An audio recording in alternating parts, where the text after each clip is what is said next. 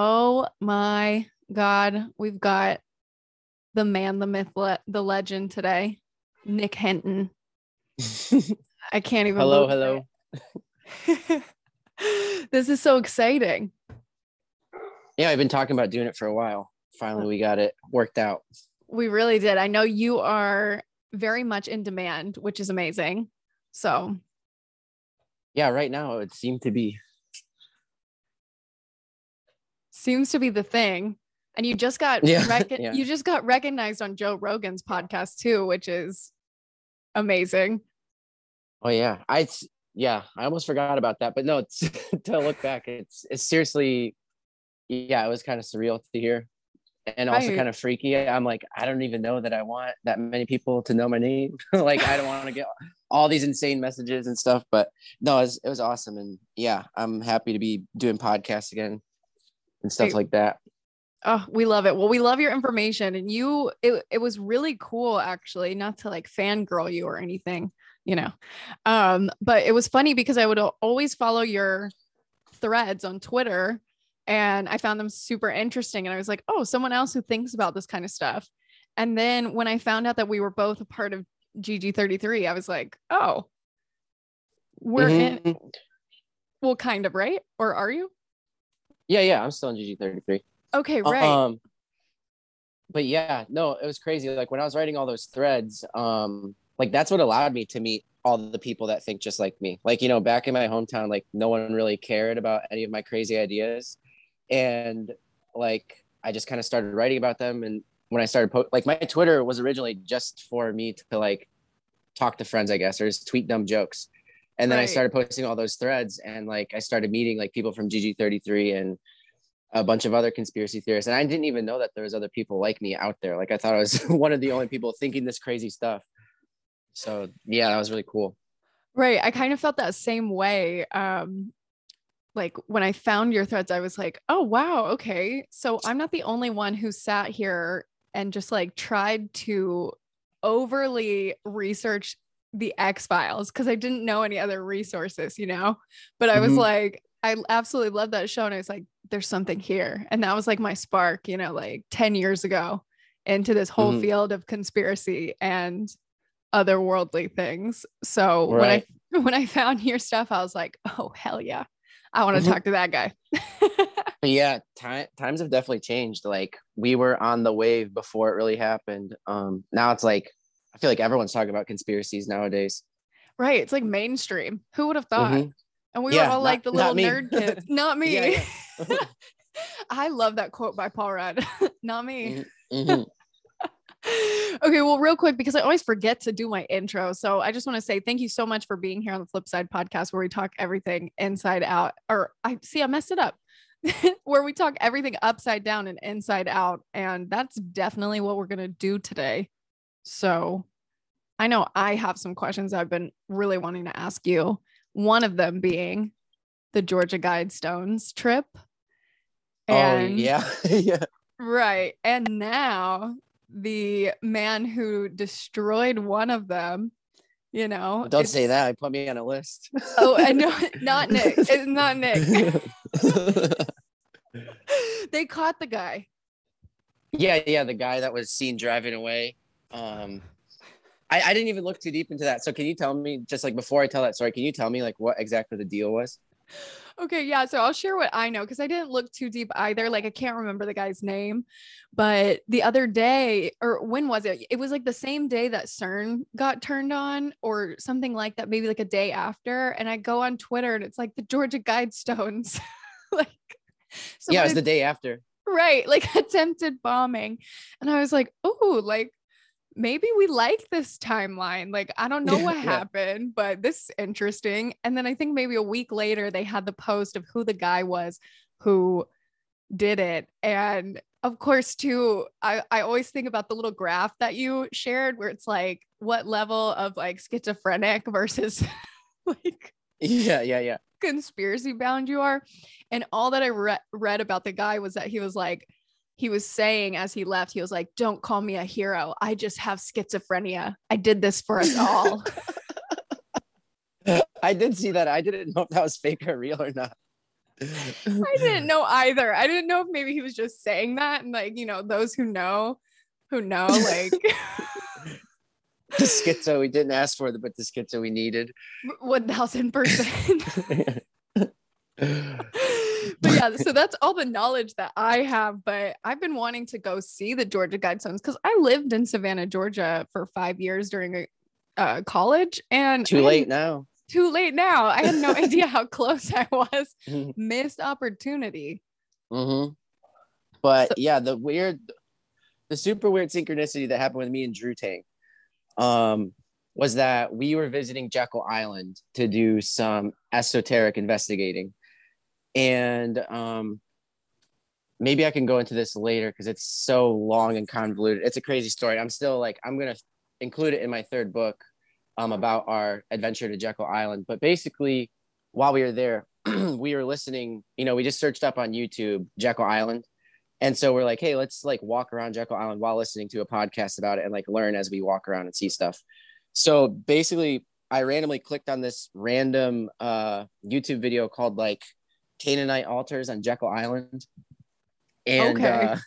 Yeah, so the long and convoluted part basically is the story of this man. He has a vision from God. He has to go to Jekyll Island. He doesn't know why. He's complaining to God. He's like, dude, I've been traveling for so long. I just want to go home. And that, you know, I was listening to that and that's kind of how I felt. I was like, dude, I've been on the road for like 1.5 years. I just want to go home. Why am I doing this random schizophrenic adventure? But because we can't stop no matter what. Right. This is our purpose. You have to keep pushing. We have to get to the bottom of it. So this guy, basically, he listens to God. God's like, listen, stop complaining. Just go there. It'll all make sense when you get there. And so when he gets there, through a weird series of synchronicities, like he meets this this tour guide, who like this historical tour guide of the island, takes him to the museum first and shows him these giant skeletons. And, you know, basically the guy comes to the conclusion that it's Nephilim. And then the tour guide takes him to Rockefeller's house. It's called the Indian Mound House. And he's like, yeah, supposedly there's an altar under here where they used to sacrifice children. And, you know, this is the exact spot where they conceived of the Federal Reserve. Anyways, that's not exactly how the story goes, but that was the Spark Notes. That's the Spark Notes version. So when he's in this building, basically he knows what he has to do at this point because his job is to travel around and pray over satanic altars and break them. So he's in the Rockefeller house and he's praying for like an hour. And then he has another vision of him and Jesus just like kicking over the satanic altar. And he hears a loud crack underneath the ground.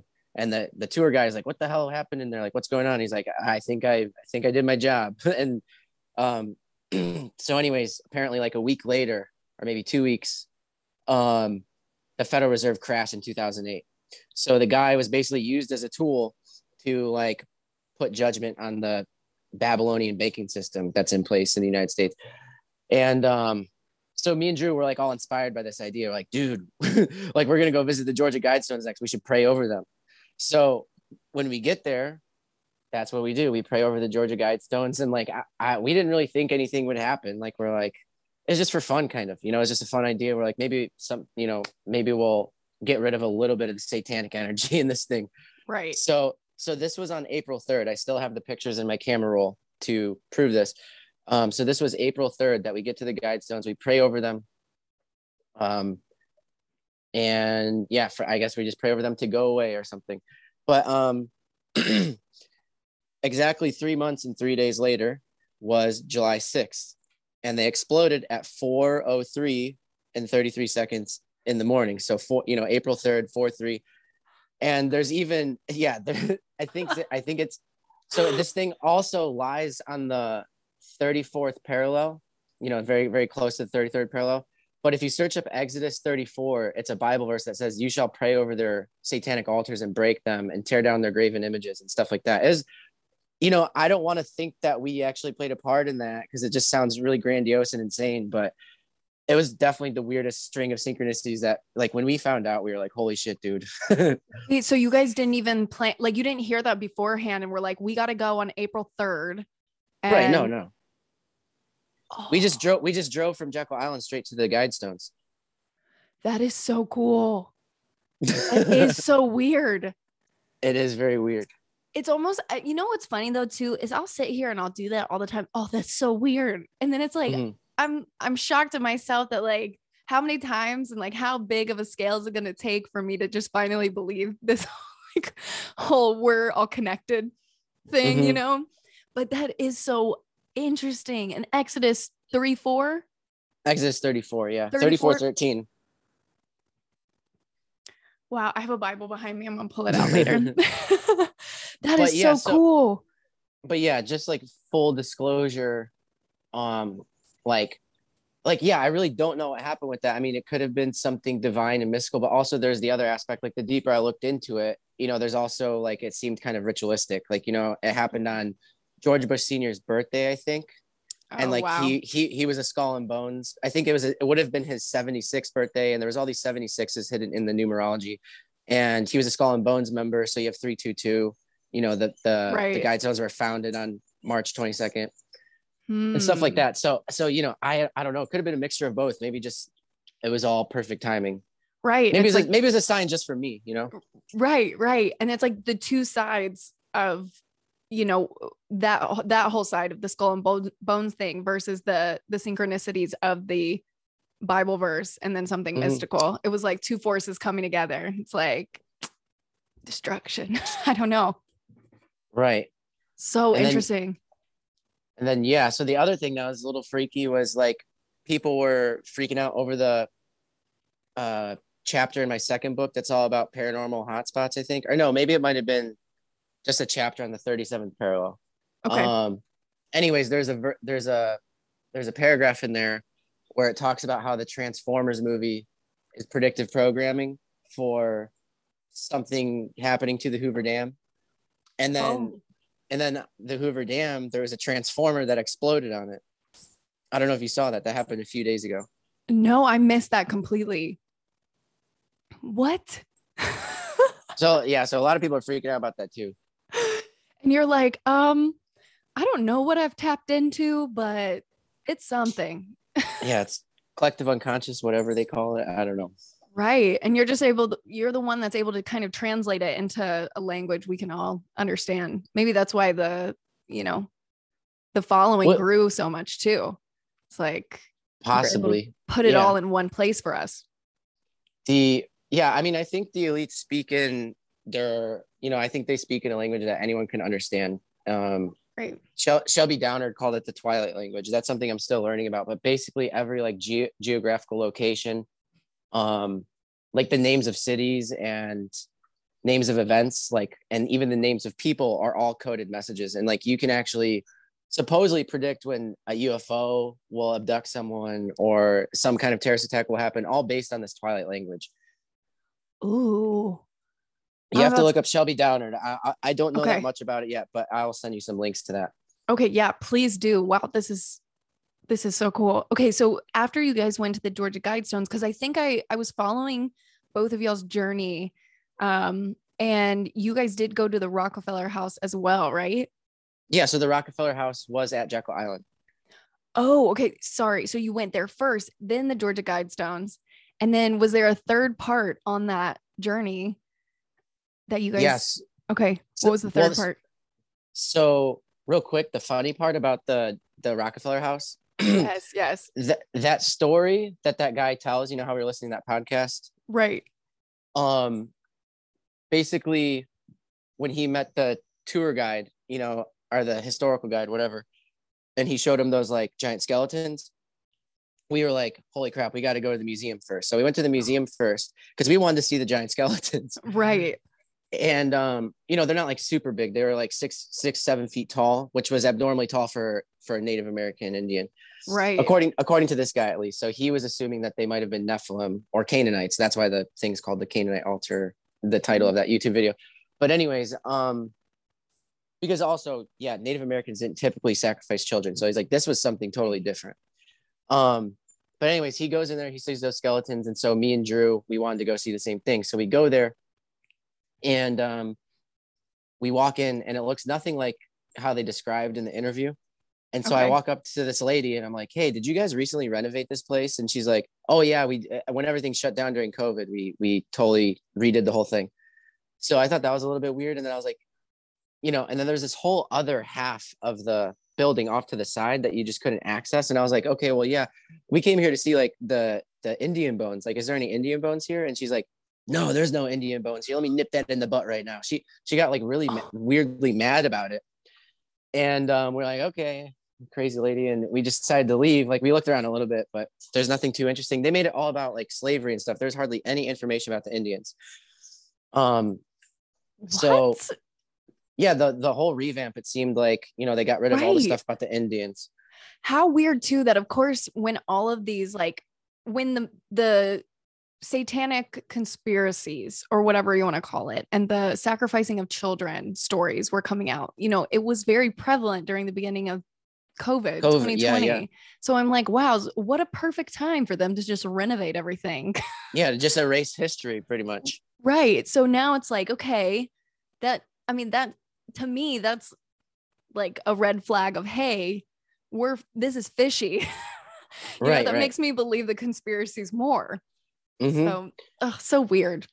And so right after that, we decided to drive around the rest of the island, and we're still listening to this podcast. And so then we're inspired to go, like, we had already seen the Rockefeller house, but it's all locked up all the time.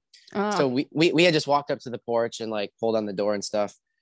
But, you know, we're listening to the podcast again while driving, and we're like, okay, let's go back to the Rockefeller house, because the podcast is talking about how, like, we didn't know about the altar underneath it at this point. So we go there to confirm that its name was actually the Indian Mound House. And we find the sign, we take a picture of it, and it just so happens that the doors are unlocked. And so we wanted to go inside this place like that guy had, you know, and just explore around. So this time the doors are unlocked, and it's because there's a tour going on. So we just walk right past, we walk right through the door, and, you know, we see the tour people, and we don't even really realize we're not supposed to be in there. Right. You know, we thought there's just like, you know, open hours or something like that. So we just, you know, mosey on in, and it's the same creepy lady from the museum doing the guide or doing the tour, and just no one notices us, and they funnel right out behind us, and they lock us in the Rockefeller house. And we're like, dude, we're not supposed to be here, but we decided to run around, take pictures of everything, and then, like, you know, it wasn't hard to unlock it and get out, but that's what we did. And it felt super. That was my next question. I was like, did you guys get out? Yeah. No, I'm recording from the attic. Right. But no. So we end up getting out, and sometime later we end up going to like the clubhouse. Okay. And the clubhouse is where like all the rich bankers would meet up and just like party and stuff. And so now it's just kind of like a hotel. And this is actually where the dude from the podcast was staying. So we wanted to go there and find the presidential suite, because that's where he stayed. Wow. So we were just like kind of exploring around, and nothing too weird happened. It could have just been our conspiratorial brains. But it seemed like this one lady was following us around. Like every time we'd get to a new floor, she'd somehow be walking down the hallway from the opposite end. I don't know. It's kind of weird, but it is weird. I did take a picture of Drew and his girlfriend. And I didn't actually, I was just taking a picture of like, just for the memory of just like us standing in the hallway. Right. And so they're there looking at a painting. And, but I posted on Twitter because there was a bunch of orbs in it, and people pointed out how actually, if you look closer at the orbs, it looks like two of these orbs are actually the bottom of like some shoes. And like, you see shadows of legs going up from it. And people pointed out to me that it looked like there was something like, you know, like an apparition manifesting or something like that. So that was all the cool stuff about Jekyll Island, pretty much. Right. I don't doubt that, though, with the orbs, because if that lady was around too, that was the first thought that I had was like. And she's in that picture. I took that picture as soon as we walked in the door. I didn't even know she was going to be following us, but she's in that first picture I took. So, oh my God. Okay. I gotta look at these again, because I remember you posted something, and I think I briefly looked at it, but then it didn't understand like what was really happening. Yeah, I can resend it to you with like that, like the red circle or whatever. Like I'll point out the area, and I'll show you the lady. Oh my God! Oh, did you ever watch Harry Potter? Yeah, I did. I didn't finish the series, but I remember that was like my friend. We were little when they first started coming out, right? Like the first, second, and third, and so every birthday party he ever had was we had to go watch Harry Potter. So I saw like the first three. Right. Okay. So, okay. Then you might not have seen this, but in the last installment, like it's either the beginning seventh one or the second one. I can't remember, but there's a snake woman, and the woman, like when you were just describing that, it just reminds me of how this woman's body, this old lady, she was taken over by a snake, which was one of like Voldemort's Horcruxes that they had to kill, but the lady was dead already, but it somehow manifested itself into the form of a woman. And that just reminded me of this creepy lady that you're talking about. Yeah. Yeah. So your intuition might be on point there, because dude, when I show you this picture, I don't know if it's just like low quality or something, but like her eyes are completely black and she looks kind of, yeah, she looks kind of weird. Yep, there it is. There it is. Yeah. Okay. So very cool. So you also said you've been traveling for the last 2 years too. So like, has this been a 2 years journey where you set off to explore all of these theories and research, or has it been more like, oh, I want to see the country, and then just all of this has happened? Yeah. So I think that was like the original intention, but there was never really a plan. Gotcha. Like, I had extreme writer's block with this third book. And also I was just going through like a weird, you know, everything felt stagnant. I couldn't write. And also there was just other things going on where I kind of felt like paranoid about certain things and like seeing like, so I just needed to get out. I just needed to do something, and kind of, I wanted to find myself. And I also just wanted to be, you know, be alone and be, I guess what the important part was, like, all the times I was alone, I was just reminded that the world is still a beautiful place.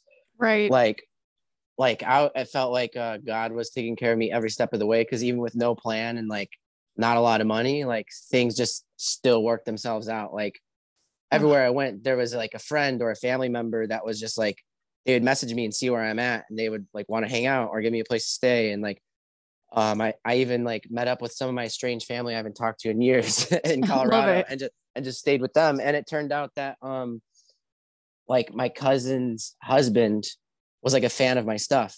Oh. And so like we had breakfast, like I slept there, and in the morning we all had breakfast. He came over and we just talked in the backyard for like a couple hours. And yeah, it was just like stuff like that. That was like, this is so cool, you know? Right. It's taking that moment to take a step back from everything we've been shown to see what's actually going on.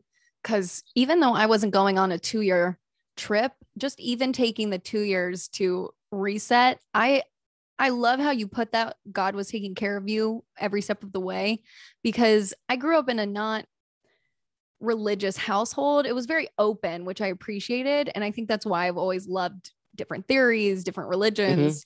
Mm-hmm. And I never, if you had asked me, you know, 5 years ago, oh, would you ever be looking into Jesus and the Bible and all this stuff? I'd be like, well, I don't know. Like maybe so. But I even found my own spiritual awakening with that over the last 2 years, just feeling like there were so many weird, I use weird as a term for a lack of a better one that I can find right now, but just all those synchronicities that you're talking about, where it's like, if you feel like you're in such a deep hole and then something just magical for, like, is that the right word right now? But it is for me. Yeah. Yeah. That call to adventure. Right. Like something magical would just turn everything around and you're like, huh, there's something to this. So I love how you put that. I always look at it as like, I don't know, I'm kind of weird. So like, have you ever seen a worm trying to cross the sidewalk and you feel bad for it and you pick it up and toss it in the grass? Oh, so I know what you're talking about, but I have like a weird phobia with worms. So okay. Well, I don't touch them. I feel you. Okay, so sometimes I do that, and like sometimes I use that analogy because like I feel like God can do the same thing. It's like you can be in a situation where you're like, holy crap, how am I gonna get out of this like crazy barren wasteland that is the sidewalk? You know, you don't see any end in sight, but then something just picks you up and tosses you somewhere else in an instant, and you know that can happen at any time. And we, you know, that's why I think it's important. I think it's important to not ever feel stuck. Like have faith in the seemingly impossible. Right. I love that. And that's such a metaphor for what you do for work too. Like, right. Yeah. I had no idea I'd be doing this. The seemingly impossible. Everything. Yeah. Everything. I mean, it all started working out when I was in college. I literally had decided, like, okay, I'm just giving up. I'm going to take the normal route and just go to school for philosophy, I guess, which I knew, like, I was like, this might just end up being a huge waste of time because there's no career for philosophers, really. You have to just be a philosopher. Right. But I wanted to be in that environment and just learn, and not like, I wanted to learn how to use my mind for work rather than my body, because I was landscaping all the time. And like, I really enjoyed doing that. Like, I enjoyed working with plants and digging holes and just doing hard stuff, because it makes it quiets your mind. Right. But, you know, it becomes brutal at some points. And I was just watching all these, like, you know, older men hunched over smoking cigarettes being like, ah, I can't fucking wait to go home. And I'm like, I don't want this to be my future. So I want to figure out a way to use my mind, because I was listening to all those, like, inspirational videos at the time where it's like, you got to figure out a way to turn your ideas into money, because ideas are infinite and time is limited, you know, like the Napoleon Hill type stuff, or Tony Robbins, but. Right. And all of that is great. But when you start looking at it too, it's like they don't really teach to have grace for yourself too. So or give yourself time. Right. So you get kind of like locked in that, and then you're like, why the fuck isn't this happening for me? Yeah. Yeah. Cause I really thought that, like, cause my dream was always to be like some kind of artist. And I was like, well, this is just not going to happen. So I give up, I'm going to go to school. And then it happened, you know, after I'd let the idea go, that's when it came. And what a rule for life. I think that's the biggest problem with law of attraction, is like, you can do all of your affirmations and your meditations and visualizations, but if you're hanging on too tight, you know, you're emitting that lack frequency. Right. And, but yeah, if you put all that intention out so strongly and then you just leave it alone and give it time to grow, I think that's when it does actually, you know, start to germinate. Yep. You are not wrong. Anytime. Cause I'm somebody too, who, okay. So I'm a life path 9, speaking of some numerology. And I feel like I'm constantly in my mind, and I also feel like I have the willpower to work hard. So submitting for me has been like the greatest lesson ever and been very difficult. But anytime I've just said exactly what you said, I give up, it's always happened. Right. Yeah. It's either when you finally give it up, let it go, or like we were talking about earlier, you take that leap of faith and build your parachute on the way type of thing. Like, I think when you finally go on that crazy life-changing adventure you've always wanted to go on, whether it be like, oh, I just want to see what New York's like, or, you know, all those things we tell ourselves, like, oh, well, it's just not realistic right now. Like, I feel like as soon as you disregard how realistic it is and you do it anyways, like, and you're finally lost at sea, like, that's when the real adventure begins. And like, you start, you know, I'm a loss for words, but I feel like that's when it actually happens, when you put yourself in the chaos. Like, that's when God actually shows up. Oh, you cannot be more right. Like, I'm just reflecting on my own life now. Yeah. It's just submitting, like you said, with grace. So I feel you. And I feel like that's kind of what you're talking about too, when you are, how you've gotten to the place that you're at now. So when you wrote a book as well, was that before you were landscaping, during, or what made you write the book? Yeah, that was all going on during landscaping. And, so like when I'd come home from school in the summers, I was landscaping and, you know, going back and forth. And so basically what going to philosophy school or doing class on philosophy, whatever, what that taught me was how to actually write about a complex idea and make it sound kind of simple, or at least help people with the context to understand what I'm saying, instead of just be like, oh, there's a supercomputer inside of Saturn, you know, like that, you sound like a crazy person. But if you break it down into steps, it makes sense. And so I was just writing for fun theories that I'd thought about for a very long time in essay format. Right. And just in my free time. Okay. And then one day when I was landscaping, I just got home from school. We were doing this job that was like on an island, like 2 hours away. And I remember on the truck drive home, like, I don't know if it was intuition or God or whatever, but it was like, you should just post one of your essays to Twitter, because you have 2 hours to just sit in the truck. So why not copy and paste them into tiny little, you know, 250 character things. Right. So that's what, and that's how that started. And that is how Nick Hinton was born. Mm-hmm. Like the entity that the internet knows. Obviously, you're more multifaceted than just that, but that is very cool. It's always those sparks of ideas that come to us in the most unexpected times, like riding in the car, like you're talking about. Mm-hmm. Yeah, I mean, I think that's what makes manifestation actually fun, or like achieving something actually fun, because I think it, like, if you knew exactly how it was going to work out, it wouldn't be interesting. So right. I think all that matters is the beginning point and the end point, and then in between, that's where the synchronicity takes over, and that's what makes life interesting. Is like, if you knew your life word for word, it wouldn't really be worth living. Oh, okay. Speaking of this, so on my last episode, I have not released it yet, but we talked a lot about timelines and timeline jumping. Mm-hmm. So when you are talking about the beginning and the end point of one's life, how do you personally feel about a destiny concept versus we're always creating this new reality and new potential that could lead to whatever endpoint? Well, I do believe that the end, like the beginning and the end, are always going to be the same. Oh, okay. And like, at least for the world. Okay. And that might be true for individuals. I wrestle with this idea. Like, sometimes I think, okay, God places a dream in everyone's heart. Like, I don't think we choose our own desires. Like, I think that you're just born with like these goals and ambitions. And that's what makes us all unique. It's like, you know, everyone wants to achieve their dreams, but everyone's got a different dream. And I don't think that we necessarily choose them. And so, yeah, I feel, so part of me feels like it's up to us. Like, that's where the whole free will thing comes in. Like, right. And the multiple paths between A and B. Like, I think it's, so you're supposed to be this person at the end, and there's a million different paths to get there. But the thing I'm confused about is, like, I think it's up to us to use free will to actually become what we were supposed to be. And the world would just be a better place if you did. Right. I feel like you might be having the same issue with this concept that I'm currently overthinking about in my spare time. Is it free will? Yeah. It's just the concept of, like, do we actually even have free will? Or, I mean, we think we do. I think I do. Right. And so it's funny because I didn't ever go to school for philosophy, but I've always considered— You don't need to. Yeah. I've always weirdly taken my free time to do that.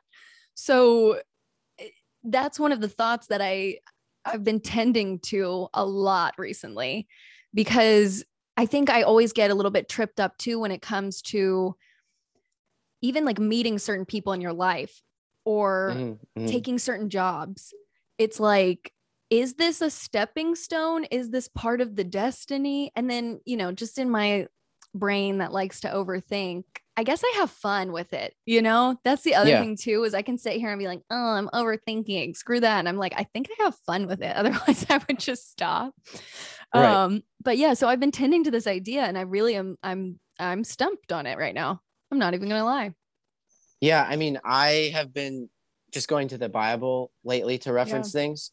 And, you know, even that's confusing, because it says, like, an idea that's really comforting is God says, I've known you since before you were in the womb, and I've ordered all of your footsteps. But also, in order to, like, accept God and have God in your life, you have to use your free will to accept him. So it's like, did he lead me to find him? Did he find me, rather? You know, so like, you know, because I feel like at this point he's basically forcing me to believe in him. You know, I've argued my whole entire life, like, no, I got to find this other thing. I got to find this other thing. I got to find this other secret. But yeah, no, you bringing up, like, the people you meet, it's interesting, because, dude, when I was writing that the Saturn essays, like, and I was still landscaping, the most unsuspecting person was already privy to all that stuff. Like, it was this, it was like this 6-year-old landscaper dude that I would work with all the time, because he'd request me. He'd be like, yeah, I want to work with Nick. He was like this really older guy, pretty slow. But yeah, we would just talk about, he's like, yeah, my wife saw a reptilian. Yeah, there's a supercomputer inside Saturn. Like, he just, and he was so interesting to be around. So even though work sucks, like, he was awesome to talk to. And he believed in God. He's like, the answer to all this is God. He was always telling me that. Oh, and this is 100% the way that you said, I think he's forcing me to, is I was always that person that was trying to seek elsewhere. Just like not accept what was right in front of me. Mm-hmm, mm-hmm. Yeah, on it's a consistent basis. Yeah, we just don't, like, I feel like the problem is we don't want a simple answer. We want to make life more complicated than it is. And that's why we're even in the mess that we are in, is because everything's got to be, you know, progressing and advancing. And it's just fucking everything up, really. It's so funny too, because if you, the way that I, so I've started doing a lot of meditation, and through that process, because again, I think I was, if I don't like putting terms on myself, but if anything, I grew up more of an anxious person, I guess. And so when I started meditating and realizing all of the things that I could do just for myself and through my own mind versus having all this extra technology that humans think that they need to build, and then realizing how much is already with us and how crazy that mind jump was. Mm-hmm. Just like, I understand what you're saying, like just being understanding how to use your surroundings, basically, I guess, like being in any situation and being like, there's some way I could figure this out. I don't need the tools. There's something I can figure out and do in any moment. Like, right. I understand what you're saying. As long as you calm down, take a step back and allow yourself to think, there's always a solution, I feel like. Right. And it's exactly what you're talking about when it's like the collective. It's like everybody thinks they need to be like putting out all of this like actionary energy. And that's just creating all the chaos a bit. Mm-hmm. Yeah. Like, you know, you're sticking your hand in the water and you're trying to collect all the mud particles and put them back into place, but you're just making it more cloudy. Like sometimes you just got to let it relax. Oh, I like that. That is a good metaphor.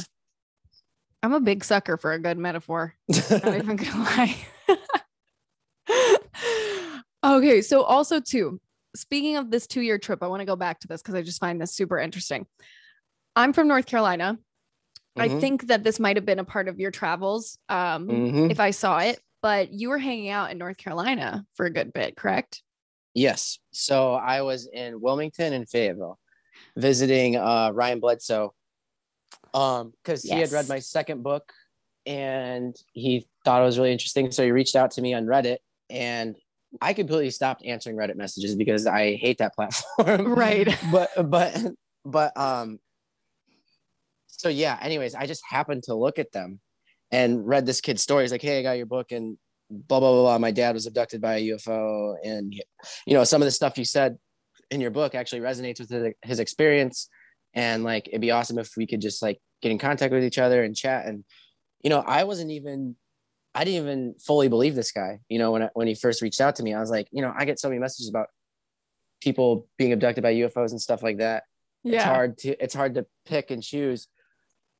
And, you know, for the most part, I do believe a lot of people. I think that there's no real reason to lie. But anyways, I responded to Ryan, you know, eventually we exchanged phone numbers. And then, yeah, like a year later, I went and visited him. And then he introduced me to his dad. And long story short, we saw UFOs at the Fayetteville property. It's so crazy because Fayetteville is like maybe 30 minutes away from my hometown. I grew up in Winston-Salem. Okay. And I've always been that person who's like, but this is why they don't want to show themselves to me, is because I'm that person who's like, I want to see you. Like, please show yourself to me, the mm-hmm. UFOs. And so knowing that you were in Fayetteville, like so close to me, and how that they just must be keeping tabs on this family, huh? Like they were just so there. Yeah, dude. So if you follow Ryan's dad on Instagram, I think I did. I think after that I did start following them. Yeah, he's posting videos of orbs in his backyard every single night. And so for people that don't know this guy, like, yeah, he's one of the most famous UFO abductees in the UFO community. Like the CIA and NASA are studying him heavily. They're kind of friends with some of these people. And yeah, it's a really, really crazy story. And that's what like enticed me to go down there. I was like, dude, this is going to be wild. And yeah, I was lucky enough to see some stuff. What did you see? Did you see like craft, or can you talk about it, or? Yeah, I could talk about it. So like the first thing that happened was, so I think it was during the Super Bowl of 2021, I think. Okay. And so it was like February something. And the only reason I remember that is because like we had hung out at the house all day at the Fayetteville property. And then as it started to get dark, we're like, hey, we're all going to go out for tacos. And I was like, all right, sweet. So we all went to this Mexican restaurant, and the Super Bowl was playing on TV. So I remember, and people were messaging me at that time being like, the weekend's inside of a cube. So because the Saturn time cube. yeah. So I remember all that very in detail. And so when we got home, Ryan said his mom wanted to meet me. So like I go in the house and she's like, I heard you're an author. Tell me about your books. And like, I sit down for like 1 second. And as I'm starting to talk, I hear Chris yell, Nick, get out here, get out here. And I just like stand up and I look at her and she's like, go ahead. Cause you know, she knows that this happens all the time. She just kind of like doesn't care anymore. She's like, this is a Tuesday night. Yeah. So I run out there and he's like, they just went away, but they're just out here. They're playing games with you. So I turn around to go back in. Just as I'm like getting through the door, he yells at me again. I turn around and there's this long like rod shooting through the tree line and it's blinking like bright white, like a strobe light. And so that was the first thing I saw. And then after that, we just like went deeper into the backyard and stared at the sky. And he like called out to them. And I started seeing like just orbs of light, like way up high in the clouds, like next to the clouds or sometimes behind them. They get real bright and real big and they move in some circular patterns or like, you know, just wavy patterns. And then they dim out again and disappear. And I saw like 15 of those. So not like a flying saucer or anything, but definitely an unidentified something. Yeah. Right. I just had an episode too, where we went in depth with the documents released by the CIA for alien technology, whatever, but they've changed the name now. Did you know this? They've changed the UAP. And then they also said high strangeness. High strangeness? Well, that's been around for a while. Okay. I didn't know that until like maybe three months ago. I'm obsessed with high strangeness. Right. And I was like, okay, now that your experience sounds like a high strangeness experience. Oh, I mean, it's definitely even weirder than I let on, because I totally forgot about all this, but this is going to be in the third book. Like I'm trying to, I try to document every single synchronicity that happened along the way. But, I was in Washington, hanging out with my friend and Ryan, and I wake up and I totally forgot that I had this, meeting with a psychic and I almost canceled, but I'm like, hey, just give me 5 minutes. I'm just waking up. You know, I'll be ready in a moment. So I call him as soon as I'm ready. And he does his psychic reading or whatever. And he tells me, yeah, you were Merlin's apprentice in a past life. And you've got the name Hathor written on your forehead. And I'm like, okay, well, I don't know what any of that means, but you know, thanks for the time. Here's your money. And then, you know, I get a call from Ryan like immediately after. And he's like, dude, guess what? I forgot to tell you this. Like my dad figured out the name of the alien that abducted him. And I'm like, what is it? And he's like, it's Hathor. And I was like, bro, you won't fucking believe this. So I told him. Oh my God. And then it gets even stranger. So I'm still in Washington. I get off the phone with Ryan. We freak out for a little bit. And we're like, yeah, as soon as I'm out of Washington, I'm definitely going to meet up with you, you know, because of the stuff that was going on between us. But first, you know, I leave Washington. I take a train to Idaho to visit my other friend. And so I'm out there for like a week, and then I decide to fly down to the Carolinas to visit Ryan for the first time. And he picks me up at the airport, and I'm just kind of in a bad mood because I missed my flight. And I was at the like Washington airport for like a long time. I think it was like Spokane. I think I had to go back to Washington in order to catch a plane. Oh my God. So yeah, I think I was in Spokane, but anyways, I missed my flight, and so I was in kind of a bad mood. So Ryan, like, as soon as he picks me up, he's like, what's the next thing you're going to write about? And I was like, I don't know, fucking space whales. You know, I was just making shit up. I didn't really have any clue what I was going to be writing about next, and I was just kind of crabby. But the weird thing is that when we got to his house, he starts showing me all of his, like, CIA, NASA memorabilia that these people had given him over the years. Love it. And so then he starts showing me his book collection. And so he shows me this one book by John B. Alexander. That's the guy who led Project Stargate. Oh, okay. If you ever watch the movie Men Who Stare at Goats, George Clooney is based on this real person, John B. Alexander. Okay. Right. And so he's also a friend of Ryan's dad, Chris Bledsoe. And so he pulls out this book and it's called Reality Denied. And I'm like, Ryan, do you see what's on the cover of that fucking book? And he's like, no, what is it? I was like, it's a space whale.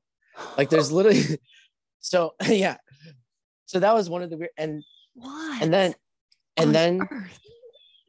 this is where it like culminates in High Strangeness. So, you know, after a few days of just hanging out around Wilmington, we travel down to Fayetteville and, you know, I meet his dad and, the first thing we do is we just sit in his like little cabin, like in the very, very back of the yard near the woods kind of. And that's where he does like woodwork and stuff.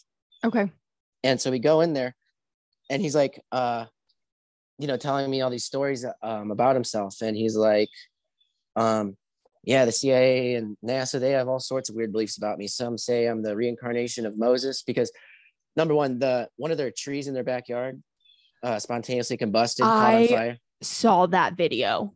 Yeah, and they couldn't put it out. And so for a while, people from all over around the world were, you know, traveling there to like get the magical powers from this tree because it grew. It was a dead tree that grew back after the fire. That's, yeah. Okay, because also too, a lot of people, myself included, have always been a bit skeptical about spontaneously combusting. That happened. Yeah, yeah. So people, you know, they would travel all around the world to go there and, you know, get the magical powers from this tree. Like I said, it was a dead tree that came back to life after it caught on fire and it finally stopped.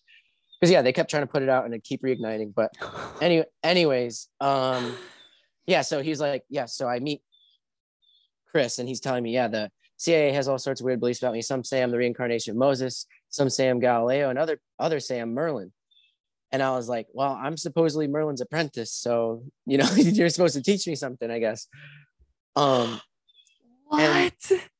And then, you know, a little bit later in the conversation, he starts talking about how he went to this meeting with some NASA scientists and he's talking about what he saw when he went up to space with this alien. And he's like, yeah, I was telling him that space is a lot more like water and there's all these different water creatures up there. And I looked at Ryan, I was like, fucking space whales, dude. So, you know, we freaked out about that, but he was telling us that like the water up there is like antimatter or something. It's this opposite of our world. So we can't tell it's water, but it's a different form of matter that's water. That's, he was trying to describe it. And I didn't necessarily understand, but he said, there's creatures that swim around up there. So, and then I recently found out literally 2 days, like this has all happened in 2021, but I just found out like a day or two ago that the whole space whale thing is like kind of legitimate. I was telling my friend this story and he told me that he was reading through really, really old like manuscripts based on the works of John Dee. And apparently John Dee like astral projected to like the highest realm he could possibly go. And when he was up there, he saw God. And my friend's like, you know what God looked like to him? And I was like, what? He's like, a whale covered in eyes. And yeah, and this whale swallows John Dee. And then he's in this other dimension where there's all these gates to different realms and stuff. But personally, I don't think that's what God actually looks like. I think that might have been like one of the great old ones or something, like a fallen angel or a... It could have that. Yeah, that sounds terrifying, but I don't know. Maybe you feel really peaceful amongst the all-seeing whale. I mean, it's definitely a really cool, like my friend's working on a comic and he's like, I'm gonna make you a character in the comic. What do you want to be doing? And I was like, I want to be a sailor who's in space, like on a space sailboat, hunting down the space whale. How funny. Little did you know, just missing your flight led to this whole thing.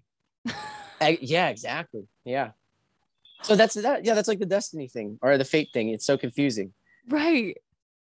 We're going full circle here. Like really, it was my own dumb mistakes that made me late. But maybe God was ordering my footsteps. I don't know. Right. And you still got to the same destination. So right. That's just the thing too. And I guess then we can go into the whole relativity of time. And if time's not real, then there are no mistakes. And then it's just a path, like you said, and we could be here for hours on this one thing. Like definitely people spend their whole lives talking about it. Right. So, okay. Speaking of philosophy too, this is just a side note. And I wanted to ask you earlier when you said you went to school for this, but did they make you read Hitler's manuscript in your philosophy class?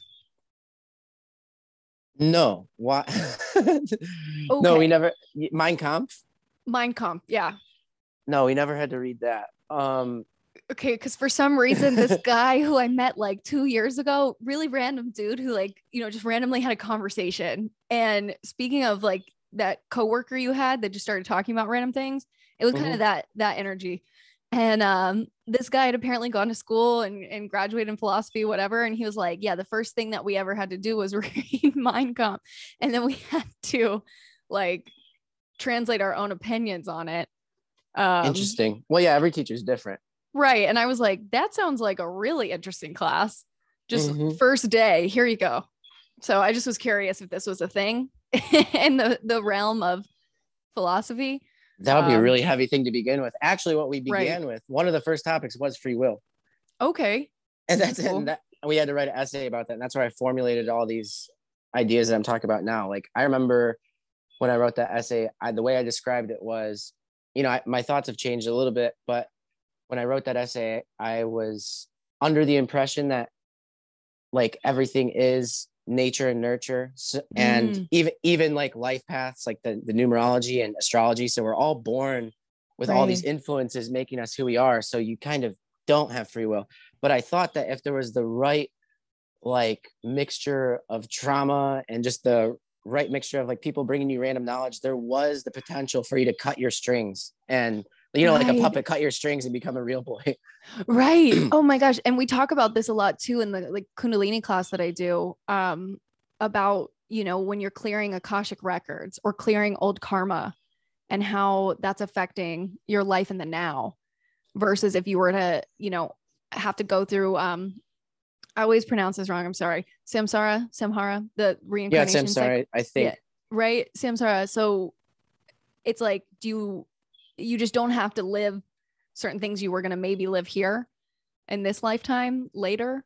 So yeah, it's just super interesting. It's what is taking over my brain these days. And I'm having a lot of fun with it, but super interesting. And then that goes into Dolores Cannon's work too, which I don't know how much you've like studied her stuff. Just a very minimal amount. Like, I mean, I've listened to some of her lectures and fallen asleep to them. Right. She's very peaceful. But yeah, I don't know like the details. Right. Okay. So I just kind of started reading her books, and I'm kind of a newbie with her as well. So one cool thing that she said, and this just kind of goes with the samsara free will thing, is if we look at our life before we come here, wherever that, you know, whatever dimension, whatever realm that is, before we are born into this 3D physical realm. She said, if you look at a bowl of marbles and, you know, before you are born, you pick which marbles or which significant events you want to experience in each lifetime.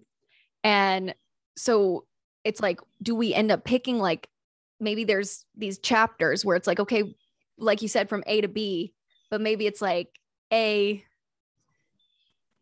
1.5. Right. See, you know, I don't know. So it's been a really interesting concept to me too.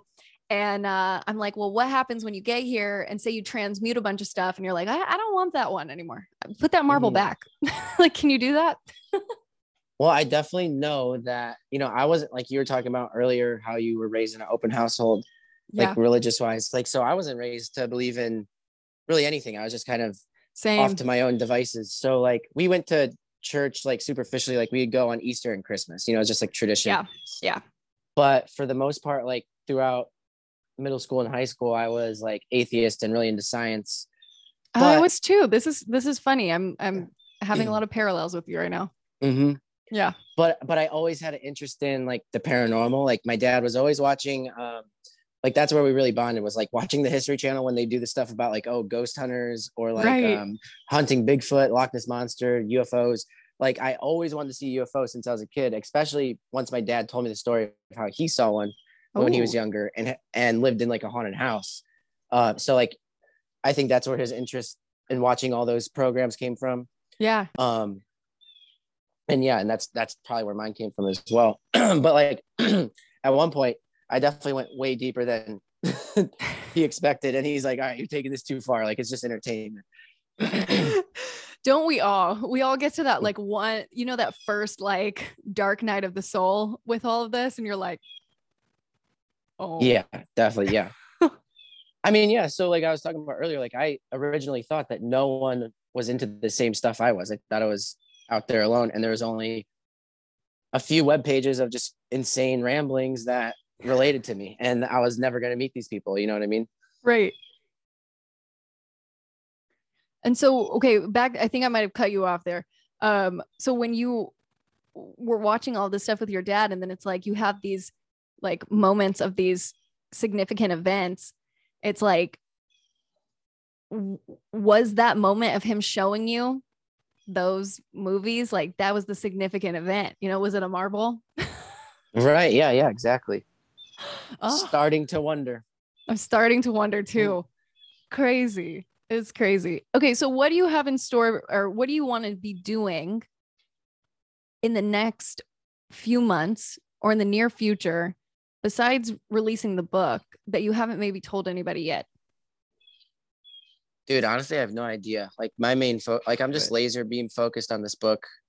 Love it. And honestly, just want to like live a normal life. I mean, not that my life's too crazy right now, but like, I don't really have any desire to go do more like extravagant things. Like I want to settle down somewhere, and like that's really it. But I mean, I might like, I'm always going to be interested in like writing, but I might move over to fiction because that's just like really fun.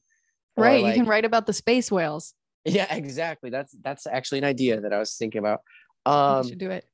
But yeah, like stuff like that, like anything that deals with art, like music, even film. Like I'd love to make like a film. It doesn't have to be a huge film. It could just be something that I get a few friends to help with. Right. Put it on YouTube or something. But yeah, like art, music, fiction, books, stuff like that. It's so funny that you said that too, because I love to ask that question when I start to hit like the hour mark on the episodes, because I always want to see like, you know, what people's aspirations are, what they're doing. And a lot of people have actually asked me outside of the podcast, like, what are your next steps too?